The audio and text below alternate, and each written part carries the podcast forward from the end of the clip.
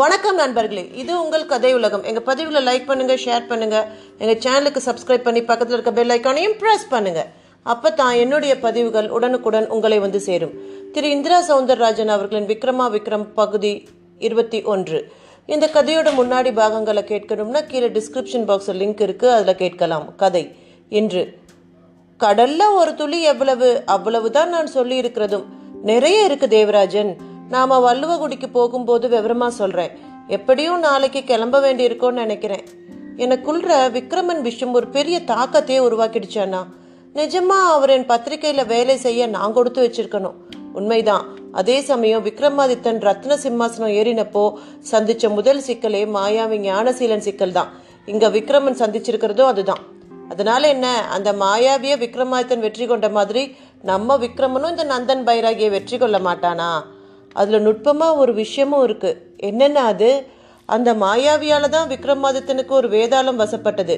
இங்கே இப்போ அந்த வேதாளம் மாதிரி யார் வர போகிறாங்கன்னு தெரியலையே.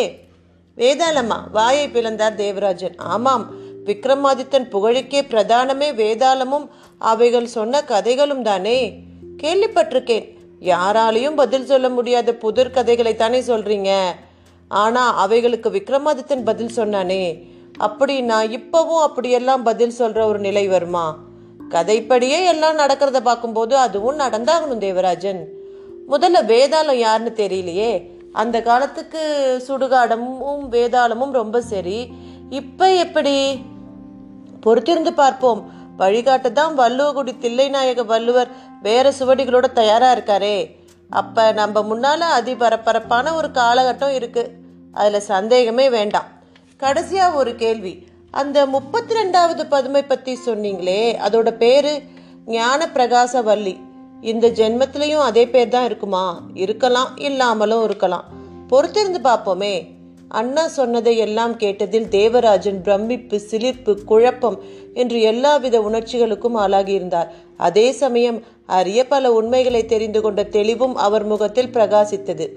தன் காலை பிடித்து இழுத்து நிறுத்திய அந்த பைராகியின் பிடியில் இருந்தும் உதறிக்கொண்டு நடக்க பார்த்தான் விக்ரமாதித்தன். எதிரிலோ குரளிப்பை ஒன்றின் அட்டகாச கூச்சல். விக்ரமன் அடுத்த நொடி தன் உடைவாளை பற்றினான் உருவினான். காலை பற்றி இழுத்த அந்த பைராகியின் கையை நேக்கி ஒரே வெட்டு. அவ்வளவுதான். அந்த கை இரண்டும் மாயமாகி அங்கே ஒரு உடல் புதைந்து கிடந்த தடயமே இல்லை. எதிரில் கூக்கோர்லிட்ட குரளிப்பையும் ஓடி ஒளிந்து கொண்டு விட்டிருந்தது. அப்பொழுதுதான் விக்ரமாதித்தனுக்கே ஒரு உண்மை விளங்கியது. அதுவரை பைராகி என்று சொல்லிக்கொண்டு தன்னுடன் பேசி தன்னை வம்புக்கு இழுத்தது. ஒரு ஆத்மஹத்தியான தன்னையே பலியாக கொடுத்து கொண்ட ஒரு பைராகி என்று. அந்த பைரவ மயானத்தில் சில சித்திகளை கேட்டு வந்து அந்த பைராகி போல உயிரை விட்டவர்கள் பலர் என்பதும் விக்ரமாதித்தனுக்கு புரிந்து போயிற்று. அவரும் கூட தானே தன்னை பலி கொடுத்து கொண்டாரா? இல்லை இங்குள்ள பேய்கள் ஏதாவது அவரை தங்களுக்கு துணையாக அழைத்து கொள்ள வேண்டி அவரின் உடம்பின் நாடிகளை கவ்வி அவரை ஆக்கிரமித்து கொன்று போட்டதோ என்பது தெரியவில்லை. விக்ரமாதித்தனும் இடது கரத்தில் தீப்பந்தம் தாங்கி வலது கரத்தில் வாளுடன் தொடர்ந்து அந்த மயானத்தில் நடந்தான். ஆங்காங்கே சில மனித உடம்புகள் சிரமம் இல்லாமல் கிடந்தன. எல்லாம் குறுக்கு வழி செயல்பாடுகள். உலகில் எவ்வளவோ உயிரினங்கள் உலகையும் உயிரினத்தை பற்றியும் புரிந்து கொண்டு தான் யார் எங்கிருந்து வந்தோம் எப்படி வந்தோம் என்பது வரை இனம் கண்டுகொள்ளும் அறிவாற்றல் உடையவனாக இருக்கிறான். அதில் கூட குரூரமாகி மனிதனுக்கு மனிதன் ஆட்டி படைக்க விரும்பி மாந்திரீக யந்திர தந்திர மந்திரங்கள் கற்றுக்கொண்டு அவைகளில் சென்று விடுகிறான். இதோ அதன் எதிரொலிகள் தான் இவை. கடவுள் அவனுக்கு மனதை கொடுத்தது மிகப்பெரிய பிழை. அதில்தான் எவ்வளவு பேராசை. இல்லாவிட்டால் இப்படி தப்பான மார்க்கங்களில் சென்று பலிகள் கொடுப்பதும் சக்திகளை அடைய நினைப்பதும் நடக்குமா? விக்ரமாதித்தன் மனதில் விசாரம் பொங்கி வழிந்தது. வேதாளத்துடன் நாடு திரும்பிய நொடி இப்படிப்பட்ட மந்திர தந்திரங்களுக்கும் அதன் காரணமாய் நிகழும் பலி வேதனைகளுக்கும் ஒரு முடிவு கட்ட வேண்டும் என்று தீர்மானித்துக் கொண்டான். அப்பொழுது அவன் எதிரில் கொடிய காட்டுப்புலி ஒன்றும் செந்நிற ஓனாய் ஒன்றும் ஓடிச் சென்றன. அதில் புலி அவனை சற்று தொலைவில் நின்று வெறித்து பார்த்தது. அதன் கண்களில் பசி தீ. அதற்கு இறந்துவிட்ட மனித சடலங்களில் நாட்டமில்லை அது உயிருள்ள மனித சரீரமோ இல்லை மிருக சரீரமோ தான் தனக்கு தேவை என்கிறார் போல அவனை பார்த்தது. விக்ரமாதித்தனுக்கும் அதன் பார்வைக்கான பொருள் விளங்கிவிட்டது. ஒரு கையில் திகு திகுவென எரியும் தீப்பந்தமுடன் வருகையில் மீண்டும் வாளை பற்றினான். அதே விசையுடன் உருவிய நொடி மின்னல் போல ஒரு ஒலிக்கீற்று உருவானது. அவ்வளவுதான். அருகில் இருந்த காய்ந்த சருகு போன்ற புதர் பற்றி கொண்டது. திகு திகு என்று தீயானது அந்த மயானம். முழுக்க பற்றி கொள்ள தொடங்கியது. அந்த திடீர் வெப்பத்தால் ஒளிந்து கொண்டிருந்த காட்டு பூனைகளும் நாய்களும் ஓநாய்களும் அங்கங்கே இருந்து வெளியேறி ஓட ஆரம்பித்தன. விக்ரமாதித்தனுக்கு ஒரு வினாடி தான் விவேகம் இல்லாமல் செயல்பட்டு விட்டோமோ என்று கூட தோன்றியது. இந்த இக்கட்டிலிருந்து எப்படி தப்பிப்பது என்றும் விளங்காத நிலையில் தடாகத்தில் சந்தித்த அந்த கந்தர்வனான மோகன மகேந்திரன் நினைவு வந்தான். அவனை நினைத்த மாத்திரத்தில் அந்த மயானத்தின் மேல் மட்டும் எங்கிருந்தோ மேகங்கள் திரண்டு வர மழையானது பெய்ய ஆரம்பித்தது. அப்படியே அத்தனை நெருப்பும் அணையத் தொடங்கிவிட அந்த கந்தர்வனும் கண்முன் தோன்றி அச்சம் வேண்டாம் பராக்கிரமசாலியே இனி இந்த மயானத்தில் உங்களுக்கு எந்த உற்பாதமும் நேராது. நீங்கள் தேடி வந்த அந்த முருங்கை மர வேதாளமும் அதோ என்று அந்த முருங்கை மரம் இருக்கும் திசையை காட்டிவிட்டு மாயமாய் மறைந்தான். திடீரென்று பெய்த பெருமழையால் அந்த மயான வெளி முழுக்க ஒரே வெள்ளப்பெருக்கு தீப்பந்தம் அணைந்து விட்டிருந்தது. அதை உற்று பார்த்த நொடி ஒரு மின்னல் கீற்று வானிலிருந்து வந்து அதன் நுனியை தொற்றிக்கொள்ள மலுக்கென்று தீயும் பற்றி கொண்டது. திரும்பவும் நடக்கத் தொடங்கினான் விக்ரமாதித்தன். கால்களில் புதிய மழையின் வெள்ள நீரோட்டம். சில நச்சரவங்கள் கூட விக்ரமாதித்தன் காலை வளைத்து கொண்டு அவன் மேல் கொடிபோல் பற்றி ஏற பார்த்தன. அவைகளை ஒரு புழுவை உருவி போடுவது போல போட்டபடி நடந்து அந்த முருங்கை மரத்தை நெருங்கினான். பெயருக்குத்தான் முருங்கை மரம். அதில் துளி கூட இழைத்தழையோ இல்லை. கிளைகளும் அகோரமாய் நீண்டிருந்தன. அதில் ஒரு பருத்த கிளையில் ஒரு மனிதனின் பிரேதம் தூக்கில் தொங்க விடப்பட்டது போல தொங்கிக் கொண்டிருந்தது. அந்த பிரேதத்து உடலில் தான் வேதாளம் வாழ்ந்து கொண்டிருந்தது. உயிருள்ள உடம்பில் அது வாழ அருகதையற்றதால் இயக்கமில்லாத பிரேத உடம்புக்குள் அது வாழ வேண்டிய கட்டாயம். அது எப்படி வாழ முடியும் என்றால் அதில்தான் நிறைய சூட்சுமங்கள் உள்ளன. அதுவும் கூட முருங்கை மரத்தின் கீழ் வந்து நிற்கும் விக்ரமாதித்தனை பார்த்தது. தொங்கிக் கொண்டிருந்த பிரேதத்தின் கண்கள் மட்டும் மழுக்கென்று ஒரு வினாடி திறந்து பார்த்துவிட்டு திரும்ப மூடிக்கொண்டன. அந்த பிரேதமும் மெல்லியதாக அப்போது வீசத் தொடங்கிய காற்றில் ஆட ஆரம்பித்தது. ஒரு விதமான சிரிப்பு சப்தமும் அழுகுரலும் திபு திபு என்று யாரோ ஓடுவது போலெல்லாமும் விக்ரமாதித்தன் காதில் அரவங்கள் கேட்டன. பஞ்சபூதத்தால் ஆனது இந்த சரீரம். இதை இறந்துவிட்ட நிலையில் மண்ணில் புதைக்கும் போது மக்கி மண்ணாகிறது அது. தீயில் எரித்தாலோ சாம்பலாகி காற்றில் கலந்து விடுகிறது. மண்ணோடு மண்ணாக கலந்தால் ஒரு நிலை. எரிந்து சாம்பலானாலோ அதற்கு காரணமான சூரிய மண்டலத்தை நோக்கி சென்று விடுகிற வேறு நிலை. இருவித தேகங்களும் அந்த மயானத்தில் இருக்க இந்த இரண்டிலும் சேராமல் தங்களுக்கான சூட்ச்ம சரீரத்தை பெற முடியாத நிலையில் அல்லாடும் ஆத்மாக்கள் காற்றுக்குள் அதிர்வுகளை உருவாக்கி போடும் இரைச்சல்களால் சாதாரண மானிடர்களுக்கு அச்சம் ஏற்படுது என்பது தவிர்க்க முடியாத ஒன்று. விக்ரமாதித்தனோ அந்த நொடியில் அன்னை மாக்காளியை நினைத்து கொண்டான். ஆகையால் அவைகளின் இறைச்சல் அவனை ஏதும் செய்யவில்லை. அவனும் தாமதிக்காமல் துணிந்து அந்த முருங்கை மரத்தில் ஏற முயன்றான். ஆனால் அதன் கிளையோ ஒடிந்து விழ பார்த்தது. இந்த நிலையில் துணிந்து ஒரு உபாயம் செய்தான். ஆலவனக்காட்டில் ஏழு உரிகளை ஒரே வெட்டில் வீழ்த்தியது போல தொங்கிக் கொண்டிருந்த அந்த பிரேதத்தை தன் தோளுக்கு கொண்டு வர தோதாக தன் உடைவாளை எடுத்து அந்தரத்தில் சுழற்றி வீசி எறிந்தான். அது ஒரு சக்கர சுழற்சியில் பறந்து சென்று பிரேதத்தின் கழுத்து கயிற்றை வெட்டிவிட்டு அப்படியே திரும்பி அவனை நோக்கி வர அதை லாவகமாக பற்றி திரும்பவும் உடைவாளாக சொருகிக் கொண்டான். பிரேதமும் கீழே விழுந்து விட்டது. கரிய நிறத்தில் எலும்பும் தோலுமான பிரேதம் ஆனால் தலையில் சடை கட்டி கொண்ட முடிகளோ முழங்கால் வரை நீண்டிருந்தது. கிட்டே சென்று அந்த பிரேதத்தை தொட்டு தூக்க போன நொடி அது அவனை பார்த்து ஒரு கோணல் சிரிப்பு சிரித்தது. விருட்டென்று கண்ணிரண்டும் திறந்து கொள்ள அந்த கண் மணிகளும் ஒருவித வெறிப்பு. அப்படியே தலைமுடிகள் அவ்வளவு கருப்பு நிறத்தில் பூரான்களைப் போல ஒரு விசித்திர ஜந்துவாக நெளிய சட்டென்று பிளந்து கொண்ட வாய் வழியாக பாம்பின் சிரம் ஒன்று மெல்ல எட்டி பார்த்தது. விக்ரமாதித்தன் நொடியில் அந்த பாம்பை உருவி எறிந்துவிட்டு பிரேதத்தையும் தொட்டு தன் தோளில் தூக்கி போட்டுக்கொண்டான் அப்படியே வேதாளமே உனது மாய்மாலம் எதற்கும் நான் அஞ்ச மாட்டேன் என்பதை நீ மனதில் கொள் என்றபடியே அந்த மரத்தை விட்டு நீங்க ஆரம்பித்தான். பதிலுக்கு வேதாளமோ பெரிதாக சிரிக்க ஆரம்பித்தது. சிரிப்பென்றால் சிரிப்பு இடி சிரிப்பு. தன் சீட்டில் அமர்ந்திருந்த நிலையில் மும்முரமாக செய்திகளை பார்த்து தரம் பிரித்து கொண்டிருந்தான் விக்ரமன். அவனையே காதல் பார்வை பார்த்து கொண்டு டைப் செய்தபடி இருந்தார் தமிழரசி. அவனோ நிமிர்ந்து பார்க்கிற மாதிரியே தெரியவில்லை. அவளுக்கு ஏக்கமான ஏக்கம். அதே சமயம் தொலைபேசி ஒன்றின் கமரல். விக்ரமனே அதை எடுத்து காதை கொடுத்தான். உதயஜோதி சார் என் பேர் தீபா. அண்ணா நகர்ல இருந்து பேசுறேன். நான் இப்ப பெரிய இக்கட்ல இருக்கேன். எனக்கு தயவு செஞ்சு வந்து காப்பாத்துங்க சார். யாருமா நீங்க? திடீர்னு ஆபத்து காப்பாத்துங்கன்னா என்ன அர்த்தம்?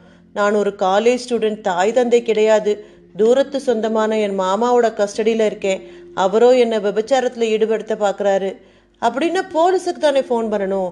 என் மாமாவே ஒரு சப் இன்ஸ்பெக்டர் தான் சார் அந்த பதிலால் அதிர்ச்சி அடைந்த விக்ரமனுக்கு மிச்சமெல்லாம் தானாக புரிந்துவிட்டது சார் நான் உங்கள் பத்திரிக்கையும் உங்களையும் தான் சார் மலை போல நம்பியிருக்கேன் என்னை எப்படியாவது வந்து காப்பாத்துங்க சார் உங்கள் வீட்டு அட்ரஸ் என்னம்மா? அவளும் கூறினால் குறித்து கொண்டான். ஞாபகமாக அந்த சப் இன்ஸ்பெக்டர் அதான் உங்கள் மாமா பேர் என்ன? என்றும் கேட்டான். இளங்கோ சார் எந்த ஸ்டேஷன்ல இருக்கார்? அவளும் சொன்னாள். இப்போ உங்க நிலைப்பாடு என்ன? என்னை அடைச்சி வச்சிருக்காங்க. என்னை கெடுக்க ஒருத்தனை அனுப்பினார் என் மாமா. நான் அவனை தலையில அடிச்சு மயக்கம் போட்டு விழ வச்சுட்டேன். அவன் பாக்கெட்ல இருக்க செல்போன்ல இருந்தான் பேசுறேன். அதிகபட்சம் ஒரு மணி நேரத்துல நான் உங்களை சந்திச்சிடுவேன். தைரியமாயிருங்க விக்ரமன் அவளுக்கு உரிய நம்பிக்கை அளித்துவிட்டு தீவிரமாக யோசிக்க ஆரம்பித்தான். சார் என்ன சார்? ஏதாவது சிக்கலா? தமிழரசி கேட்டார் ஆமாம் தமிழரசி. யாரோ ஒரு பொண்ணு பேர் தீபாவான் ப்ராஸ்டியூஷனில் அவளை ஈடுபடுத்துகிறானா அவன் மாமன். இத்தனைக்கும் அவன் ஒரு எஸ்ஐ. இதெல்லாம் ரொம்ப சாதாரணம் சார் இந்த மெட்ராஸில். பர்மிட் இல்லாத ஆட்டோக்களில் பாதி போலீஸோட தான் பார்களும் அப்படித்தான். அவங்களோட பினாமிங்க தான் ரன் பண்ணுறாங்க வேலியே பயிர மேஞ்சா எப்படி? மேய்ஞ்சிட்டு தானே இருக்குது ஒரு வழி பண்ணுறேன் பார்த்து சார் நம்ம பத்திரிக்கைனால எந்த போலீஸ்க்கும் பிடிக்காது. ஏன்னா அவங்கள பற்றி தப்பு தப்பாக எழுதுறோங்கிற கோபம். இவங்கள ஒருத்தர் கூடவா நல்லவங்க இல்லை? இருக்காங்க ஆனால் அவங்களுக்கு பலம் இல்லை. இப்போ விவாதம் பண்ண நேரம் இல்லை. அந்த பொண்ணை காப்பாற்றி ஆகணும். உங்களுக்கு ஏதாவது ஐடியா தோணுதா? சொல்லுங்க. எனக்கு எனக்கு தாடையை சொரிந்தால் தமிழரசி. நான் சொல்கிறேன் முன் வந்தான் பட்டாபி. பட்டாபி நீயா? நானே தான் சரி என்ன வழி? சொல்லு. காதை கொண்டா சொல்கிறேன் பட்டாபி சொன்னதை கேட்டு விக்ரமன் முகத்திலும் ஒரு தனி ஜொலிப்பு. சூப்பர் என்றான் வேகமாக. அடுத்த நிமிடம் எஸ்பிக்கு ஒரு ஃபோன் கால் போடப்பட்டது. எஸ்பி ஆஃபீஸிலும் லைனில் வந்தார்கள். This is superintendent of police yes நாங்கள் உதயஜோதி பத்திரிகையிலேருந்து பேசுகிறோம் எஸ்பி சார் கூட பேசணுமா? எக்ஸாக்ட்லி உங்கள் நம்பர் தாங்க. அவரே அப்புறமா பேசுவார். இல்லை ரொம்ப அவசரம். விஷயம் அவர் சம்மந்தப்பட்டது தான். என்னன்னு சொல்லுங்கள் அது அவர்கிட்ட தான் சொல்ல முடியும். அவர் பிஸியாக இருக்கார் சார் இப்போ லைன் கொடுக்கலனா உங்களுக்கு தான் அப்புறம் வேலை போகும். ஏன்னா இது உங்கள் ஆஃபீஸில் எங்கே குண்டு வச்சுருக்காங்கங்கிறது விஷயம். அடுத்த நொடியே அலறிக்கொண்டு எஸ்பி லைனில் வந்தார். Yes speaking sir very good morning குண்டெல்லாம் இல்லை வேற ஒரு முக்கிய விஷயம். உங்களை லைனில் வர வைக்கத்தான் அப்படி சொன்னோம். அப்படி என்ன முக்கியமான விஷயம்? நீங்கள் உங்கள் டிபார்ட்மெண்ட் எஸ்ஐ ஒருத்தரோட உறவுக்கார பொண்ணை கற்பழிச்சிட்டுதா எங்கள் பத்திரிக்கைக்கு புகார் வந்திருக்கு. அவங்களும் ஜனாதிபதிக்கும் முதல் அமைச்சருக்கும் லெட்டர் எழுதி போட்டுட்டு எங்களுக்கும் ஒரு காப்பி அனுப்பியிருக்காங்க. என்ன கன்றாவி இது? நான் ஒரு பெண்ணை கற்பழிச்சேனா? ஆமாம் அவங்க அப்படித்தான் புகார் எழுதியிருக்காங்க. யார் அந்த பொண்ணு? அந்த எஸ்ஐ யாரு? கெடுத்த உங்களுக்கு தெரியாதா சார் உளராதிங்க நான் ஒரு பொறுப்புள்ள அதிகாரி. இது அப்பட்டமான வதந்தி. ஆனால் அந்த பொண்ணும் நான் இன்னும் கொஞ்சம் நேரத்தில் செத்துடுவேன். என் மாமாவே என்னை கொன்னாலும் கொன்னுடுவார்னு சொல்லுதே. நோ சம்திங் ராங் எஸ் அதுதான் நாங்களும் நினைக்கிறோம். அந்த பெண் இருக்கிற இடம் தெரியும். அந்த எஸ்ஐ சாமர்த்தியமாக உங்கள் பேரை யூஸ் பண்ணி மாமா வேலை பார்க்கறாருன்னு நினைக்கிறோம். முதல்ல அவர் பேரை சொல்லுங்க. இளங்கோவாம் எந்த ஏரியா? கொஞ்சம் இருங்க பார்த்து சொல்றேன். மலமளவென்று குறித்து வைத்த குறிப்பை பார்த்து சொன்னான். நீங்கள் சொல்கிற தகவல் பொய் இல்லையே. குறிப்பிட்ட அட்ரஸுக்கு போய் பார்த்தா தன்னால் தெரிஞ்சிடுது. இப்போவே நானே ரைடுக்கு போகிறேன் நாங்களும் வரலாமா? நீங்கள் எதுக்கு? அந்த குற்றச்சாட்டு உண்மையா பொய்யான்னு தெரிஞ்சுக்க எங்களுக்கும் ஆசை இருக்காதா? ஓகே அந்த அட்ரஸ்க்கே நீங்களும் வாங்க. நான் இப்போவே கிளம்புறேன். எஸ்பியின் பதிலால் விக்ரமன் முகத்தில் ஒரு நிறைவு. பட்டாபியை பார்த்து வெற்றி புன்னகை பொறுத்தான் கிளம்பு பட்டாபி கேமராவெல்லாம் எடுத்துக்கோ. பாய்ச்சலாக புறப்பட்டனர் இருவரும். ஒரு ஆட்டோ பிடித்தனர். அட்ரஸை சொல்லவும் அந்த ஆட்டோ சீரியது அண்ணா நகரில் அந்த பெண் குறிப்பிட்ட அபார்ட்மெண்ட் முன் சீற்றத்தோடு நின்றது எஸ்பியின் ஜீப். ஒரு இருபது வயது இளைஞனை போல குதித்து கொண்டு இறங்கினான் அவர்.